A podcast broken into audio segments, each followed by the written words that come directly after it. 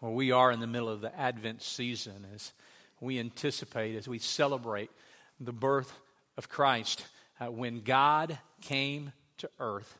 We're going to look at uh, the wise men this week, uh, today. As a matter of fact, I entitled it Star Wonders. We've got, I believe there's a movie coming out, something like that. But nevertheless, uh, we're going to look at the wise men and what they have to teach us. And if you have your Bibles, I want to encourage you to go ahead and turn to Matthew chapter 2 verse 1. Matthew chapter 2, verse 1. There are two Christmas stories that are recorded in the Bible. The prim- primarily, they're found in Matthew chapter 2, uh, 1 and 2, and in Luke chapter 2. And we're going to look at the one in Matthew here in just a moment. Uh, I, I, don't know if you remember this, but uh, about, uh, I guess it's been 11 years now, uh, ago, 11 years ago, uh, the great tsunami hit over in the Indonesia area.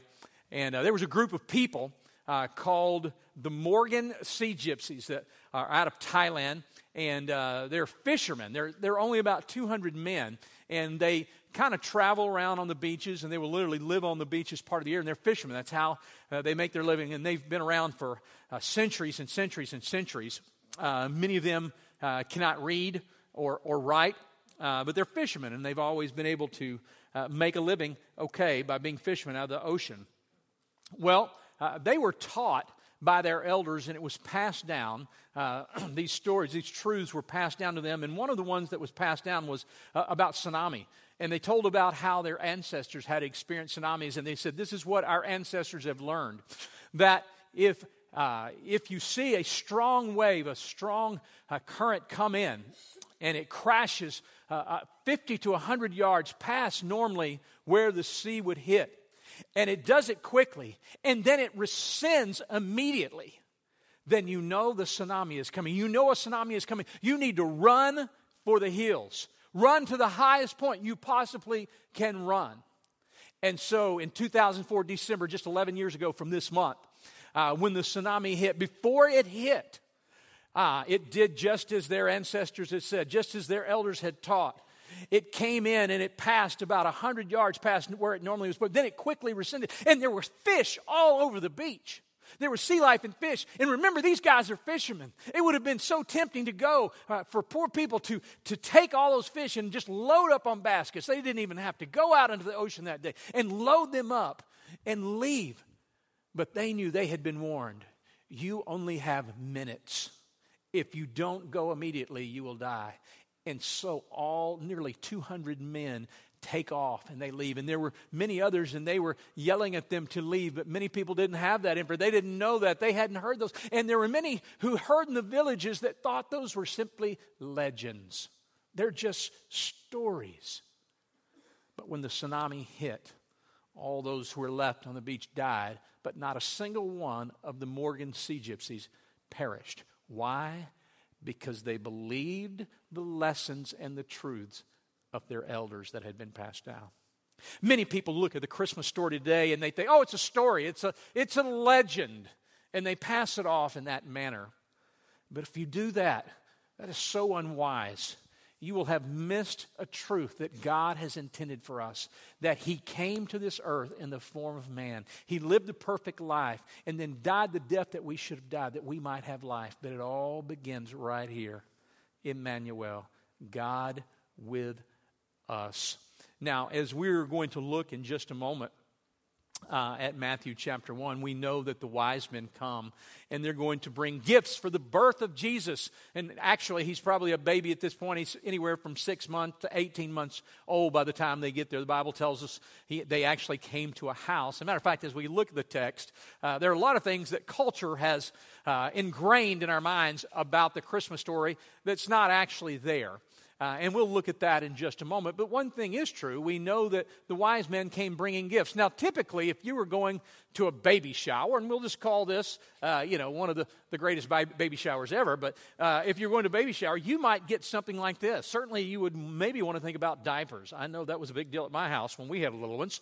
And so that's always, those are always necessities. But for Jesus, there were unique gifts brought to him. What's brought to him? Well, gold, first of all.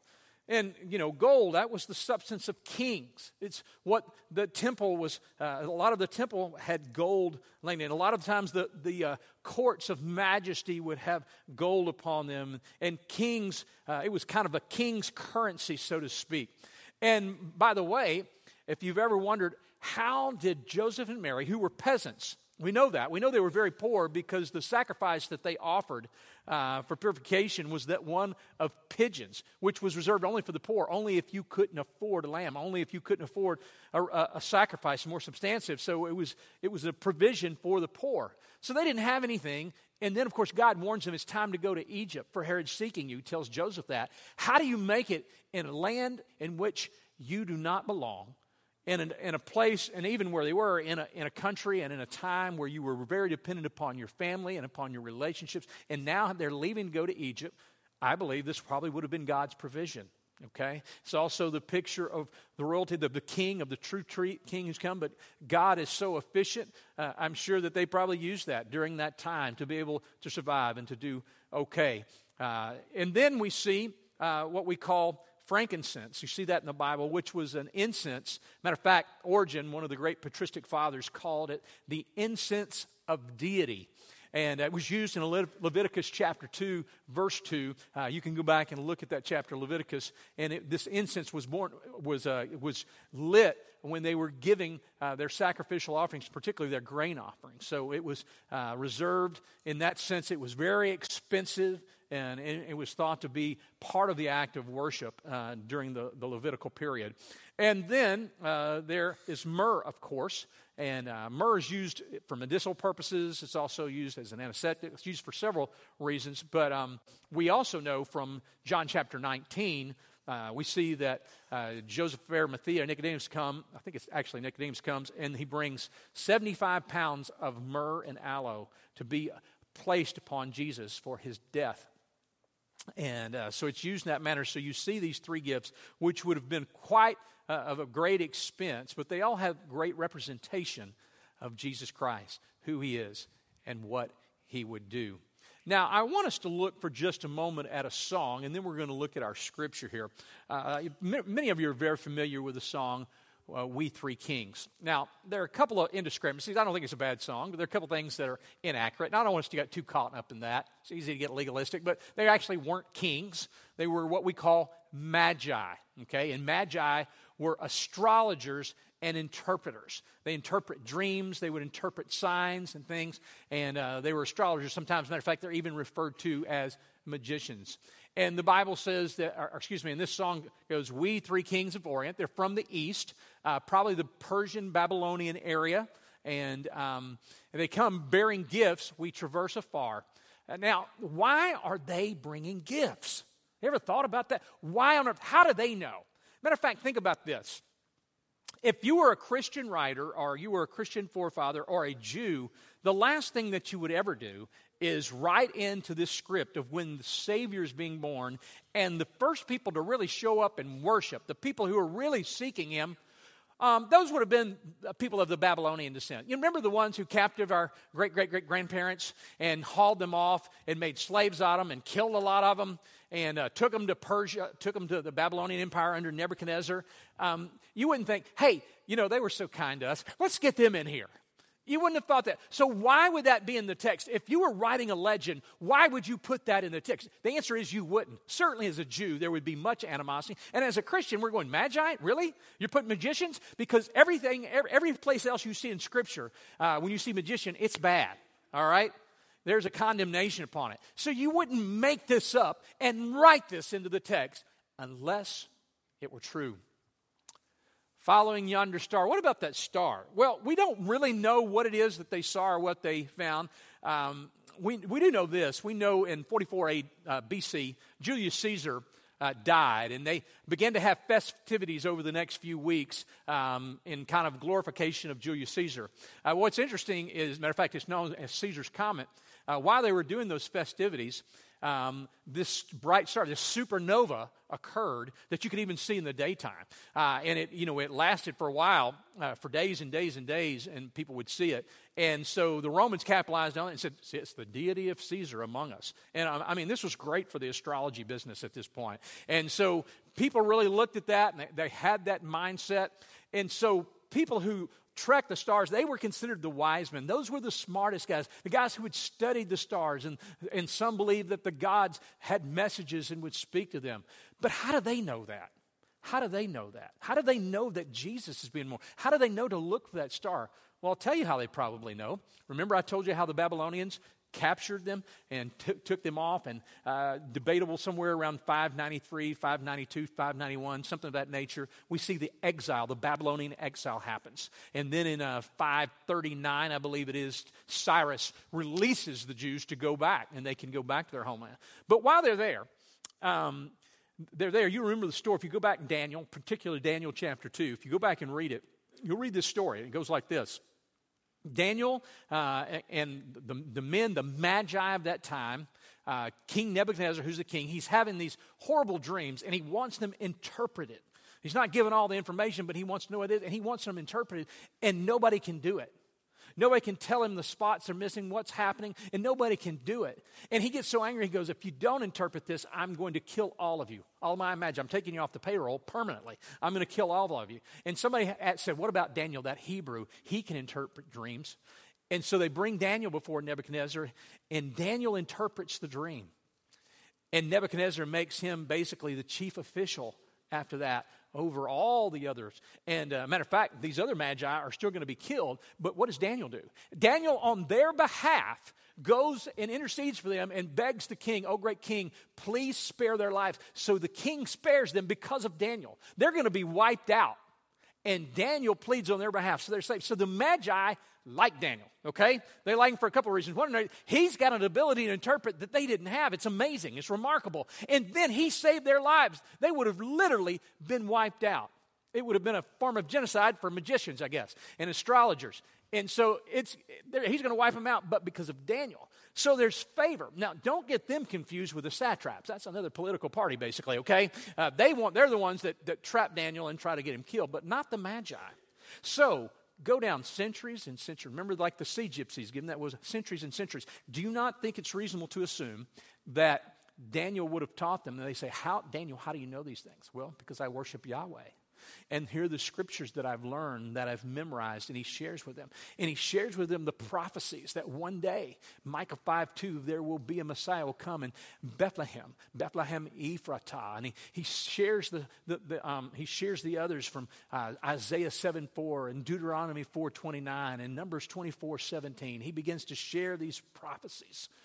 And they know they, they believe, and it's passed down. And many of the Babylonians and the Jews, many of the Jews stayed in Babylon, by the way, when the exile occurred. They'd been there, you know, at that point, they'd been there 60 years, and they just said, hey, this is home, we're going to stay here.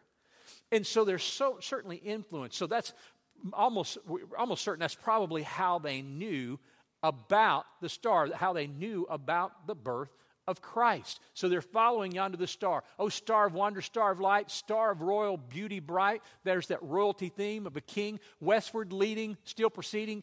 Give us to thy perfect light. What does Jesus refer to himself uh, as? The light of the world. Continuing on here, born a king in Bethlehem's plain. Gold I bring to crown him again. King forever, ceasing never, over all of us to reign. Next verse frankincense to offer. In, I, incense owns a deity nigh. Remember what we said about Origen, thinking of uh, frankincense as a, uh, the incense of deity. Prayer and praising, voices raising, worshiping God on high. Next verse. Myrrh is mine. Remember what myrrh was used for? It's, it's, it's placed upon Jesus at his death, and the myrrh is mine. It's bitter perfume breathes a life of gathering gloom, sorrowing, sighing, bleeding, dying, sealed in the stone cold tomb. Glorious, glorious now, behold him arise, King and God in sacrifice. Alleluia, alleluia. Sound through the earth and the skies. Well, let's look at our text here in, uh, in Matthew chapter 2. And as we're looking at Matthew chapter 2, um, you see, by the way, we're not going to read the whole chapter, but if you do, there's four geographical points uh, that are prophesied. And uh, one, of course, is Bethlehem. Uh, the other is Egypt. The other is Ramah, found in verse 18. And uh, then we see it at the end of the chapter uh, regarding Jesus being a Nazarene, which is the same root word in the Hebrew uh, for branch that we see in Isaiah chapter 11, 1. so, anyway, that's, that's more than most people care about, but I just think it's interesting. You see the prophecy there in Matthew. Now, after Jesus was born in Bethlehem of Judea. Why is that important? We'll go back to Micah 5 2. That's where it was prophesied he would be born, in Bethlehem. What does Bethlehem mean? Beth. Anytime you see the word Beth, means house. Lahim is bread, the bread of life. Another reference of Jesus, the bread of life. So, born in Bethlehem in Judea, this is a fulfillment of the prophecies in the days of Herod the king. Behold, wise men, the Magi from the east, come to Jerusalem. And they say, Where is he who's been born the king of the Jews? We've been taught that the king, the great king, the king of the world, the one that will rule the nations, we would follow a star and find him. Where is he? For we saw the star when it rose and came to worship him. And when Herod heard this, he's troubled. Why? Because Herod's the king. I want to be the great king. By the way, he's not even legally supposed to be the king. He's Edomite. He's not even a Jew. But he wants to be the king, and so he's threatened by this. And all of Jerusalem with him. And assembling all the chief priests and the scribes of the people, they inquired of them where the Christ was to be born. And they told him of the prophecy in Bethlehem of Judea, for it is written by the prophet, O ye of Bethlehem, and here's Micah 5 2. In the land of Judah, by no means least among the rulers of Judah, for you shall come a ruler who will shepherd my people of Israel. Now, Bethlehem, has a lot of great, rich history. It's just a little community at this time. Scholars estimate uh, it was probably just a few hundred people. Matter of fact, when I was there last, uh, last year, when I was in Israel, my wife and I went to Israel. We, we saw Bethlehem, and it's, you know, it's kind of modernized now, but it wasn't that large back then. It's just about five or six miles out of Jerusalem, but it was a small place. But think about what's happened there. Uh, that's where Jacob, and what did Jacob have his name changed to? Israel. It's where he buried Rachel. It's where Boaz and Ruth met and were married. And this is where David grew up, okay? Uh, and there, it's a typology of the Messiah who's to come. So it's rich in history. And, the, and the, uh, they know this, but you know, you've got some of who are Sadducees who only take the first five books of the Bible. And they've probably heard a lot of these prophecies, but it's a lot like it is today. Yeah, whatever. I've heard that before, and I don't know if that's really coming. Probably not like we think, and yada yada. But here it is. It's happening. And then the Bible says Herod summoned the wise men secretly and ascertained from them what time the star had appeared. And he sent them to Bethlehem, saying, Go and search diligently for the child. And when you found him, bring me word that I too may come and worship him. Herod is a sly fox uh, to tell you the least. He knows what he's doing. After listening to the king, they went on their way, and behold, the star they had seen when it rose went before them until it came to rest over the place where the child was. Now, this is later six months, year, we're not exactly sure how long later, but it's later. Uh, incidentally, we also, uh, there are some scholars that believe this, uh, and this, this is debatable. Uh, but there are many scholars who believe that it was that exact same year that Jesus Christ was born, uh, that there was a conjunction of Saturn, Jupiter, and Mars. And that throughout the year, there would be, you could see it visibly, and it kind of made that triangle, uh, and that that might have been specifically what they saw and what they, were, what, what they were following. And it would reappear different times throughout the year. And so some scholars, biblical scholars, believe that's what it was. Uh, but when they saw the star, they rejoiced exceeding with great joy. And going into the house, excuse me, I apologize. And behold, the star they had seen rose and went before them, came over to the place where the child was. And when they saw the star, they rejoiced exceedingly with great joy. And going into the house, they saw the child with Mary, and they fell down. And what did they do? They worshiped him. Now, if you, if you were going to see a great king, it was common etiquette that you're going to bring a gift. And the greater the king, the greater the gift. This would be an assortment of about the greatest gifts that you could give. And now that would have been for a king. But you think about the amount of faith that these wise men have.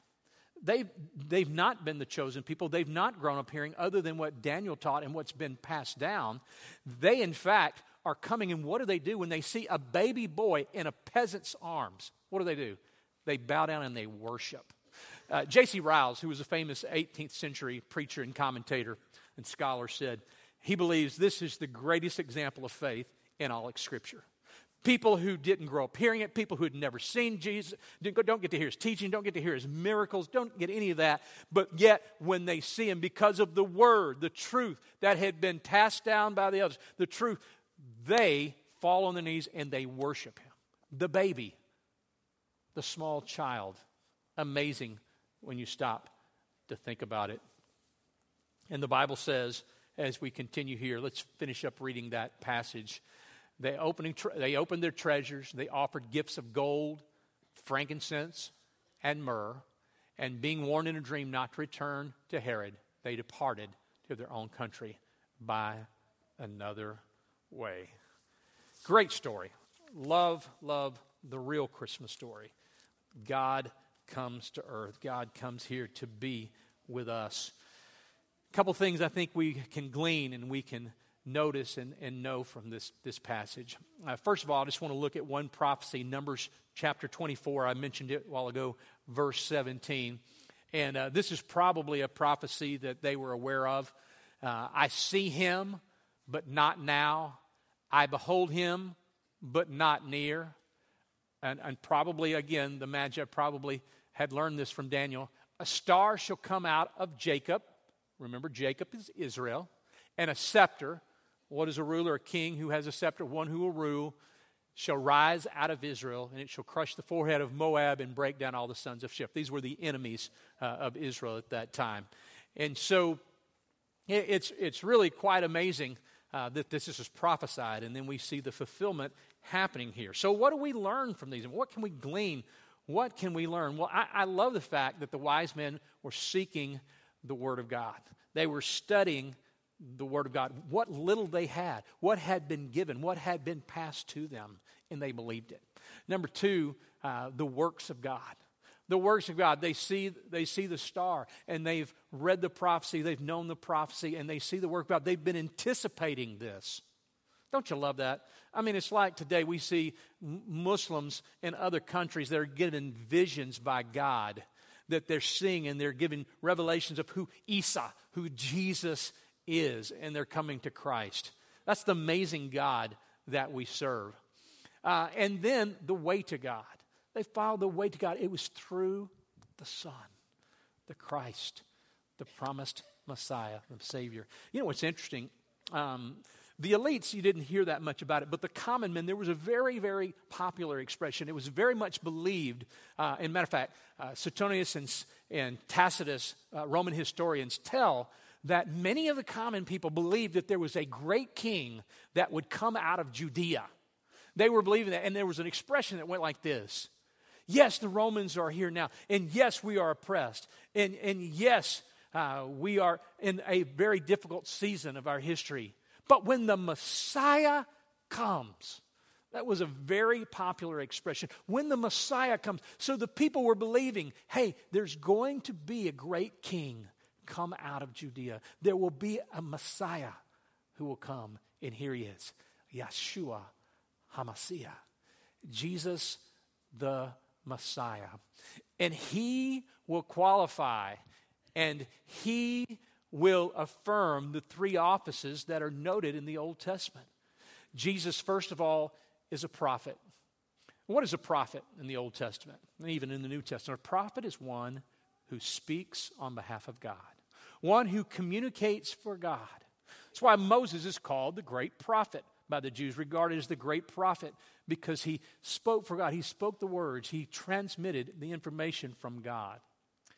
Then there are the priest. Who is the priest? The prophet was the one who spoke for God, the priest was the one who represented the people before God. The purpose of the priest to present themselves, to present the people that the sacrifices have been made, and the, they'd gone through the ritual cleaning, and now the priest presents the people. He presents their requests before God. But now Jesus will fulfill that. He's speaking for God because he is God, and now he is the mediator between man and God, and he's the king. He's the king. That's what the wise men said. Where is the one who's born king of the Jews? And Jesus fulfills these three necessary offices. And then we have to decide what will be our response to Jesus today? Some met the response of Jesus Christ, just like they do now, with hostility. They were angry. Herod certainly was threatened by him and threatened by the birth of Jesus, by one who might be called a king.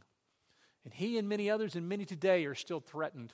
Uh, I, I've shared this story a couple times before, but I remember praying over in one of our local cities here, and they asked me to come pray at a Christmas festival. And when I got through, I, I prayed in the name of Jesus, and I got some guy comes at me red face.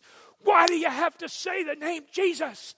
And I'm thinking, hold on, take a breath, mint, buddy. What's going on here? So we start talking. He goes, why do you have to always bring Jesus? And then I go, well, it is Christmas. and um, he goes, why though couldn't you just say God? I go, well, Jesus is my God. See, that's what we believe as Christians. We are Trinitarian. We talked about this last week the Father, the Son, the Holy Spirit. So when I say Jesus, I'm talking about my God. That's what I'm saying. And when you say that to some people, there's still that response. If you don't want Jesus to rule over your life, if you want, want him to be king, then you resent and it angers you that someone should suggest that he should be or that he is. Some are indifferent. Well, whatever. Whatever you want, whatever you believe, whatever you think, I don't really care. You know, what am I getting for Christmas? There's just a spirit of indifference. I, I believe the Sadducees were like this probably. You know, they just took the first five books of the Bible, and so they weren't too, didn't care a whole lot about prophecy, and, you know, they're just kind of indifferent. But then there were those who worshiped him, the wise men. Why would it be them? What about the shepherds? Hey, that's the lowest economic group in our, in our society. If you can't do anything else, you can always go be a shepherd. Why them? Why did he pick a peasant family that were so poor they couldn't afford to offer a proper offering? But guess who worshiped? Those who were looking for the Messiah. Those who sought the true king who needed the Messiah. That's where he still is today. Do you recognize your need for him? I remember when I was a kid growing up, I grew up a Southern Baptist home. And I remember just being, being angry about half the time I ever went to church. I was just mad. You know why I was mad? Because when I was a little six, seven, eight, nine, ten years old, we would, uh, my parents would let me watch TV while they were getting ready, and championship wrestling came on. And so he said, Time to go to church. I go, No. Then we just watch. Do we have to go to church again? So I'd be mad coming on Sunday morning. I'm in a bad mood because I didn't get to see Grizzly Adams one or whoever it was. If you know that name, I, I'm, I'm afraid for you. But never. anyway. And then Sunday night, we're watching TV, The Wonderful World of Disney. Time to go to church. It's kind of like the key. Come on, Dad. Nope, time to go to church. And I was really in bad moods on Sunday night. I, noticed a lot of people are in bad moods on Sunday nights, by the way. But um, so that was my attitude. Like I just kind of have this anger every time you said church because it's like taking something away from me. That's not where I want to be. I, I got another place I want to be. I want to be in front of this tube, this black and white TV we have. And then as I got older, getting my preteens, I'm not really that mad about that. Okay, Disneyland, whatever, Disney World, Walt Disney, whatever you call it. Okay, now there's, you know, I I notice there are girls here and things of that nature. And so I go, but I'm pretty much indifferent. Eh, it's time to go to church. All right. And I see my friends, talk to them, but really no real connection. It wasn't later on in my teens where I was at camp and God just really got a hold of my life. And when I came after that, when I really came to Christ, committed myself to Him, where when I come, you know, it was in anticipation of worship. I started seeing church as a place of worship, not at a place that prevented me from being where I wanted to or indifferent to what was going on around me, but it's a time to worship. The truth of it is, we all fit into one of those three categories today. Some of you are here and you're, you're hostile. You go, I'm not hostile. If I say Jesus is the way, truth, and life, and no man comes to the Father but through him, if you do not trust Christ, you cannot know God. You cannot have your sins forgiven, and you will spend eternity away. How's that, what is that provoking you? So, I mean, if you're honest, you go, makes me mad. I don't like that message. That's biblical some of you would go, yeah, you know, I've heard that all my life. I'm good. And, you know, Christmas season, I just try to get through it and sing prayer. Do y'all have a Christmas program here this year? Um, you know, we just kind of get into that. It's just kind of what you do, kind of indifferent. But do you see this as a time to worship where we celebrate the glory of God? That God came to earth. Emmanuel, God is with us. And we give him strength thanks and praise and glory. For it's the purpose for which we were created to bring him glory, Do you see that as your purpose? Do you see this as a time where we can kneel before the King and bring our gifts of worship before Him in worship? It's the purpose for why you're still here. To be a light into the world, to bring Him praise and glory, to worship. What about you? Are you hostile? Are you indifferent? Are you worshiping? Let's pray. Maybe you're here this morning and you've never trusted Christ. You've never come to that place where you say, I, I reckon I'm, I, I'm a sinner. I need forgiveness. And God, I'm asking you to forgive me. I believe that Jesus came to this earth and he lived the life I should have lived and died the death I should have died. And I put my trust and my hope in him. I believe in the truth. Lord, come into my life. Forgive me. Be my Savior. If you've not done that, I invite you to do that this morning. If you're here this morning and you'd say, you know, I've just found myself indifferent. I've been raised in church, but I'm not really doing anything. I'm not serving. I'm not giving. I'm not sharing. Uh, I'm not making worship a priority. I want to ask you to ask God just convict you and just be willing to take a step of commitment to Him today. As God speaks, you respond. If, if you're visiting with us today, we're going to invite you to just take out one of those yellow cards in front of the seat and fill that out with as much information as you're comfortable and put it in the offering box. If you're here and you said, hey, I, I want to know for sure I have a relationship with Christ, or I want to know how to take another step, or I'm ready to follow through with baptism, then do that and write that on the card and just drop that in the offering basket as it comes. And then if you're a believer, we ask you to consider worshiping through giving today. One of the ways that we profess what we believe is through giving. And so, as an act of worship, we invite you to worship through giving. It's a testimony of what we really believe and not just what we say. It's a testimony of worship as opposed to indifference. Father, thank you for this time. Thank you for your great blessings. Thank you for Jesus. Thank you for a time to celebrate his birth. Thank you for a time, Lord, that we can bring you worship and praise and glory. Lord, there's one that doesn't know you today, I pray that you draw them by the power of your Spirit. In the name of Jesus, we pray. Amen.